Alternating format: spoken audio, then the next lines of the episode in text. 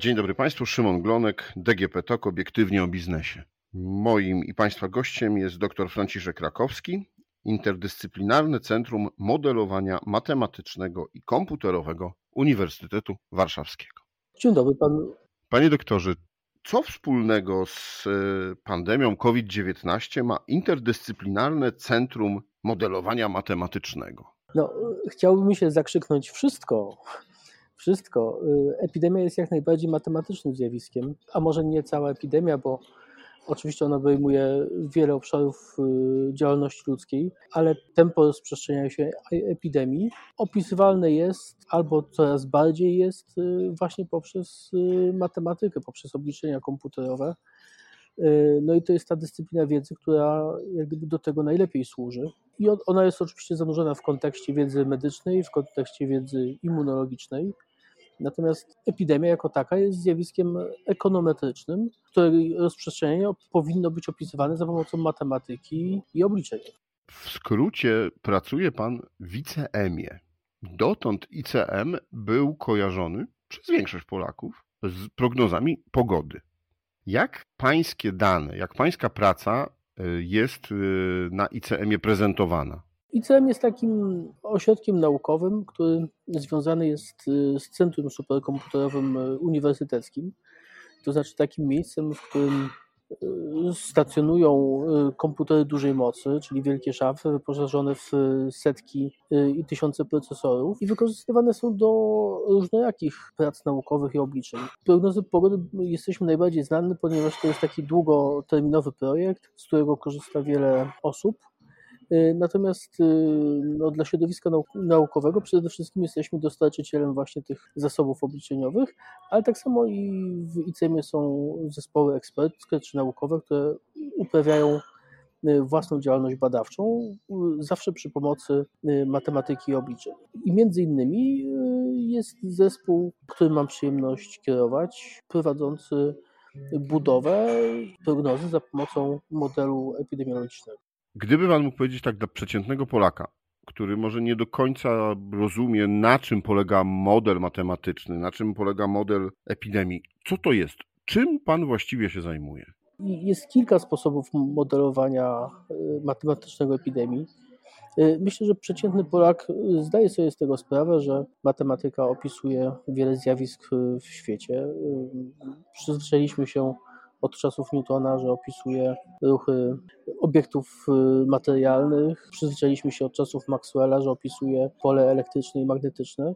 I przyzwyczajamy się coraz bardziej, że tak samo i zjawiska o naturze społecznej yy, też opisywane są dobrze za pomocą yy, matematyki. Yy, nasz model jest, opiera się na zbudowaniu repliki Polski w oprogramowaniu, która jest w miarę dokładną kopią naszego społeczeństwa. To znaczy mamy reprezentację 38 milionów agentów. Agent to jest taki właśnie twór komputerowy, który odpowiada osobie mieszkającej na terytorium Polski. Ten agent, czyli ta wirtualna osoba ma wiek, ma płeć, jest y, zgrupowana w gospodarstwa domowe. Dzieci chodzą do szkoły lub przedszkola, studenci chodzą na studia, dorośli chodzą do pracy.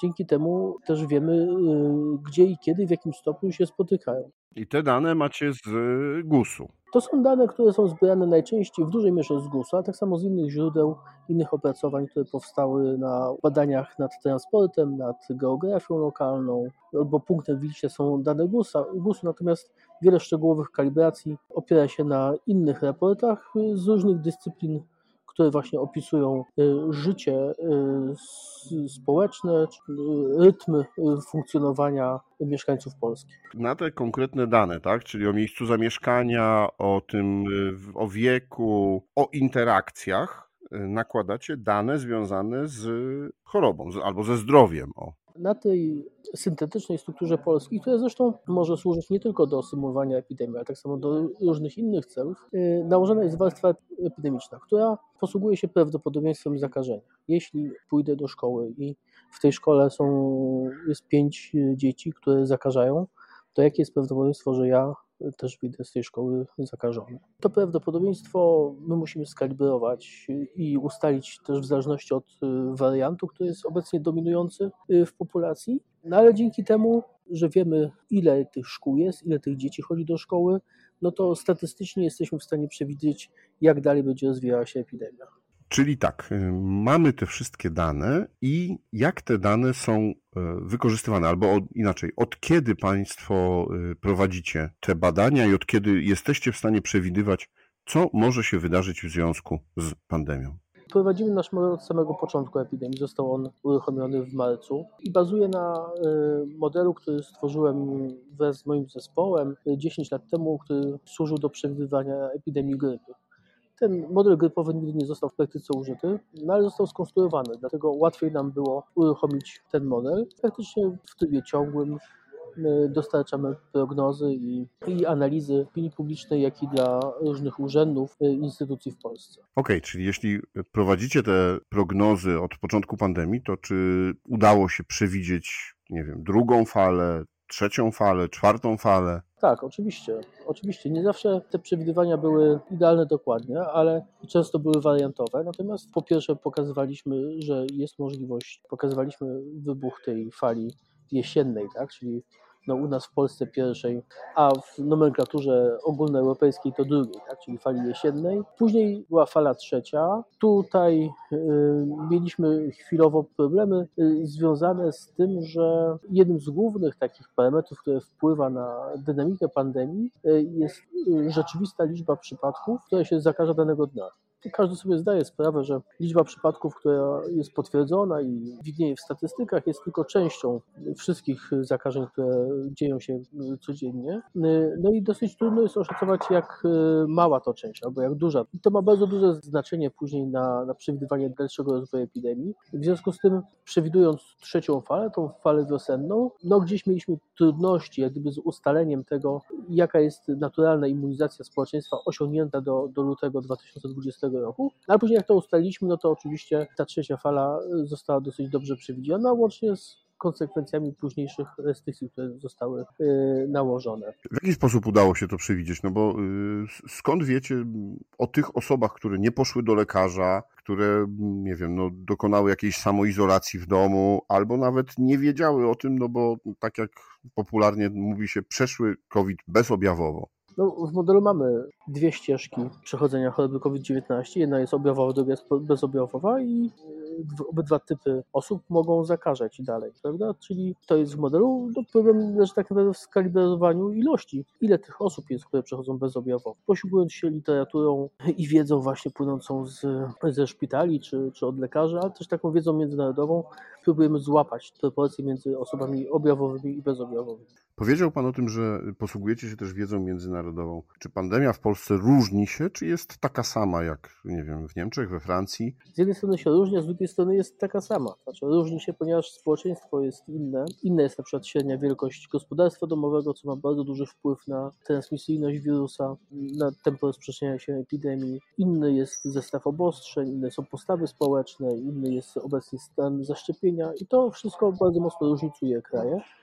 Natomiast podobna jest w ten sposób, że no, tak samo doświadczamy infekcji poszczególnymi wariantami, które obejmują Europę. Na początku był tak zwany wariant dziki, później wariant alfa, wariant delta. One mają kolejno większą zakażalność i też musimy doprowadzić do tego, żeby blisko 90% społeczeństwa zostało zaimmunizowane, żeby być zabezpieczonymi przed kolejnymi falami czy kolejnymi wybuchami epidemii. Czy jesteśmy już y, na szczycie czwartej fali? Nie, czwarta fala y, wzbiera i niestety ona y, może być całkiem spora, pomimo tego, iż sporo osób jest zaimmunizowanych, posiada naturalnie wykształcone przeciwciała, bo przeciwciała wykształcone poprzez szczepienie. Oceniamy, czy wiemy, bo są badania ku temu, że, że tych osób zaimmunizowanych w Polsce jest 75%, co wydaje się dużo bardzo, ale za mało, żeby powstrzymać czwartą falę. Odporność stadna, czyli taki procent immunizacji, który musi być, żeby powstrzymać epidemię, dla wariantu Delta ocenia się na 88%, tak? czyli brakuje jeszcze kilkanaście procent i te kilkanaście procent da czwartą falę, no, która niestety może być mm, lokalnie bardzo groźna i obciążająca służbę zdrowia. No właśnie, bo codzienne raporty podają, że w konkretnych miejscach mamy wzrost zakażeń, że to nie jest w całym kraju, tak jak było przy poprzednich, tylko w, nawet w konkretnych powiatach można powiedzieć o wzroście. Z czego to wynika? Nie, wzrost jest w całym kraju, we wszystkich województwach i niemalże we wszystkich powiatach, tylko że e, w pewnych powiatach on jest szczególnie wysoki. E, no i istnieje bardzo silna i ewidentna korelacja między poziomem wyszczepienia danego powiatu, a zapadalnością w tym powiecie. Także stopień zaszczepienia to jest jedna rzecz. Druga rzecz to jest też historia epidemii w danym powiecie. Prawda? Jeśli powiat z jakichś powodów był mocniej dotknięty epidemią niż pozostałe powiaty, no to teraz jest bardziej odporny na tę epidemię prawda? Czyli to są dwa czynniki, które wpływają na to, y, jak będzie się rozwijała epidemia w danym powiecie, plus oczywiście y, gęstość zaludnienia, tak? czyli ten kontakt, czyli kontaktowość, y, jaka jest w danym powiecie. Czy pan w modelu, który pan przygotował i nad którym pana zespół pracuje, dało się to przewidzieć wcześniej, że te powiaty mogą mieć właśnie większą ilość chorych, tak, tak, oczywiście. Oczywiście. Znaczy, jeśli chodzi o dokładność naszego modelu w skali powiatowej, to ona w wielu powiatach jest bardzo dobra. Część powiatów nas zaskakuje, natomiast w skali wojewódzkiej jest bardzo dobra. Tutaj może być jedynym wyjątkiem, to jest województwo podkarpackie, gdzie my przewidywaliśmy narost szybszy i większy liczby przypadków i, i hospitalizacji, Natomiast uważam, że on dalej będzie miał miejsce, tylko będzie trochę opóźniony. Aha, a z czego to może wynikać, że będzie opóźniony? Prawdopodobnie z mniejszego poziomu usieciowienia społecznego karpackiego niż w pozostałych rejonach. Mniejszej ilości dużych zakładów pracy, czy jakichś takich hubów kontaktowych, dużego rozproszenia terytorialnego społeczeństwa. Czyli jest po, po prostu wolniejsza transmisja, tak? Tak jest. Państwo w swoim modelu też nie tylko przewidujecie ilość chorych, ale też zajętość łóżek w szpitalach, ale też śmiertelność. Trzeba sobie wyobrazić, że ten nasz model jest, jest taką wirtualną Polską i, i skoro przewidzimy, że ktoś zachoruje i zachoruje objawowo, no to też możemy za pomocą prawdopodobieństwa przeliczyć to, czy on pójdzie do szpitala i czy przeżyje tą epidemię, czy nie. Oczywiście w zależności od grupy wiekowej. W związku z tym no, ten model ma tą dobrą cechę, że ułatwia otrzymywanie niemalże natychmiastowo takich wyników, które mówią o wymaganiach zajętości służby zdrowia na dany okres. Kiedy należy się spodziewać szczytu czwartej fali? No, szczyt czwartej fali będzie w grudniu, no, w okolicy połowa, może połowy grudnia i on może potrwać znacznie dłużej, to znaczy może być rozciągnięty w czasie. W każdym razie grudzień, styczeń, luty to będą ciężkie miesiące. Czyli trzeba szykować się na kolejne lockdowny? Tego nie wiem, bo sytuacja jest zupełnie inna niż w poprzednich falach. No w tej chwili y, jak gdyby dobijamy do odporności stadnej, no i fala jak się znajdzie, to ona jak gdyby samoczynnie się zakończy. Natomiast poprzednie fale nie mogłyby się za zakończyć samoczynnie. Trzeba było je stłamsić lockdownami. Także pomimo pewnego pozornego podobieństwa czwartej fali do fali drugiej i trzeciej, no one są zupełnie inne, jeśli chodzi o mechanizm i jakby sufit tej fali, który może być osiągnięty. Z pańskiego modelu i pracy pana zespołu, no właśnie, korzysta Ministerstwo Zdrowia, korzysta cały rząd też w przygotowaniu do różnych działań osłonowych ale korzystają też przedsiębiorcy, albo mogą korzystać przedsiębiorcy każdy może korzystać z naszego modelu. No to jest to model tworzony na uniwersytecie, w związku z tym, jak sama nazwa wskazuje, powinien uniwersalnie służyć wszystkim. No w szczególności mamy pewne przewidywania co do czasu kumulacji fali, wysokości, zajętości służby zdrowia. Myślę, że to są czynniki, które są ważne dla przedsiębiorców. W tej chwili przedsiębiorcy muszą się liczyć z tym, że, że fala będzie obciążająca dla, dla całego społeczeństwa, tak? dla służby zdrowia. Wszyscy przedsiębiorcy, którzy działają wokół hmm, laboratoria chociażby medyczne muszą się szykować na intensywny czas. Mogą się liczyć e, szkoły z koniecznością zamykania szkół, przedsiębiorstwa z tym, że będzie brakowało pracowników, bo będą na kwarantannie. Także te wszystkie czynniki można brać pod uwagę albo trzeba brać. Jest Pan w zespole, który doradza ministrowi zdrowia i doradza premierowi, co dalej. Ten model matematyczny też właśnie no, pokazuje różne warianty. Mówiliśmy o tym, że tego lockdownu może nie być, ale mówi się o różnych wariantach, że może być lockdown na przykład tylko miejscowy w odpowiednich powiatach czy województwach. Czy to jest chociażby z Pana strony uzasadnione i rekomendowane? Jest dosyć silne zróżnicowanie, jeśli chodzi o obciążenie służby zdrowia, przewidywanie. W województwach lubelskim, podlaskim, podkarpackim ta liczba łóżek wymagana na 100 tysięcy mieszkańców będzie duża.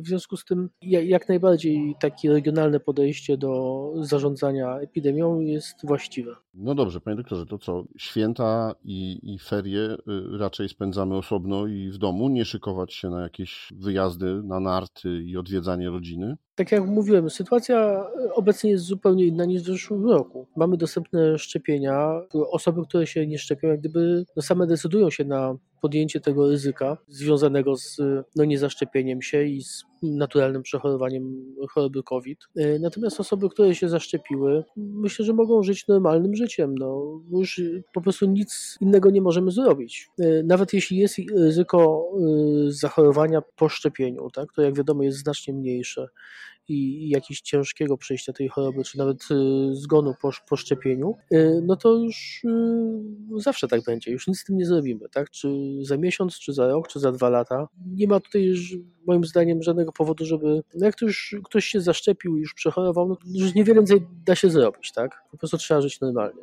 Czy powinniśmy się szykować, nie wiem, na piątą, szóstą falę? Nie, nie, nie. Trzeba tutaj zrozumieć, na czym ta epidemia polega, tak? Znaczy, ta epidemia związana jest z wejściem nowego patogenu na populację y, ludzką. To wejście jest dramatyczne. W momencie, kiedy ten patogen już y, osiądzie na stałe w populacji ludzkiej, to nastąpi taka równowaga między układem odpornościowym istniejącym w populacji, a patogenem, który też w niej istnieje. I taka równowaga będzie podobna do tej równowagi, jaką mamy dla, dla grypy obecnie. Oczywiście grypa też wiąże się z pewnymi chorobami, powikłaniami, Natomiast nie jest to tak, że patogen wchodzi na czysty, czyli nie zabezpieczony przeciwciałami organizm. W związku z tym no, daje to zupełnie inną skalę zachorowań. Także choroba COVID-19 zostaje z nami na stałe i piątej fali y, w w takiej skali jak teraz, jak były te fale, w tych latach nie będziemy obserwowali. Czyli COVID zostaje, fal nie będzie, czyli można będzie powiedzieć, że pandemia co, potrwa jeszcze w przyszłym roku? Nie, znaczy on, on zostanie już na stałe, znaczy do końca istnienia świata, tak? To jest jedna rzecz. Druga rzecz, co to znaczy, że fale będą? No będą fale, podobnie jak mamy sezonowe fale grypy, tak? Natomiast one nie wiążą się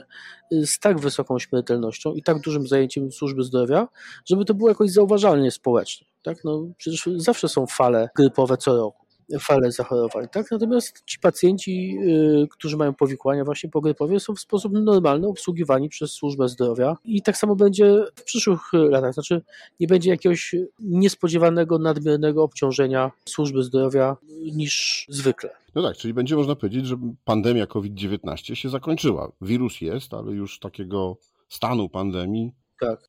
No dobrze, to brzmi dość e, optymistycznie, pomimo tego, że jednak czwarta fala jeszcze przed nami i, i jej konsekwencje mogą być dość, dość duże. Tak, no ni, ni, niestety musimy dobić, że się tak brzydko wyrażę, do takiego poziomu zaimmunizowania siebie samych, czyli społeczeństwa, żeby no tak naprawdę każdy Polak, każdy mieszkaniec Polski na kilka, kilkanaście miesięcy będzie miał przeciwciała w sobie na, na COVID-19. No i albo je zdobędziemy poprzez szczepienie, albo poprzez przechorowanie, natomiast innej drogi nie ma.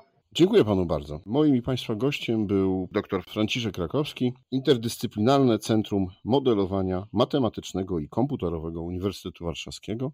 Dziękuję bardzo. Rozmawiał Szymon Glonek, a podcast zrealizowała Dorota Żurkowska.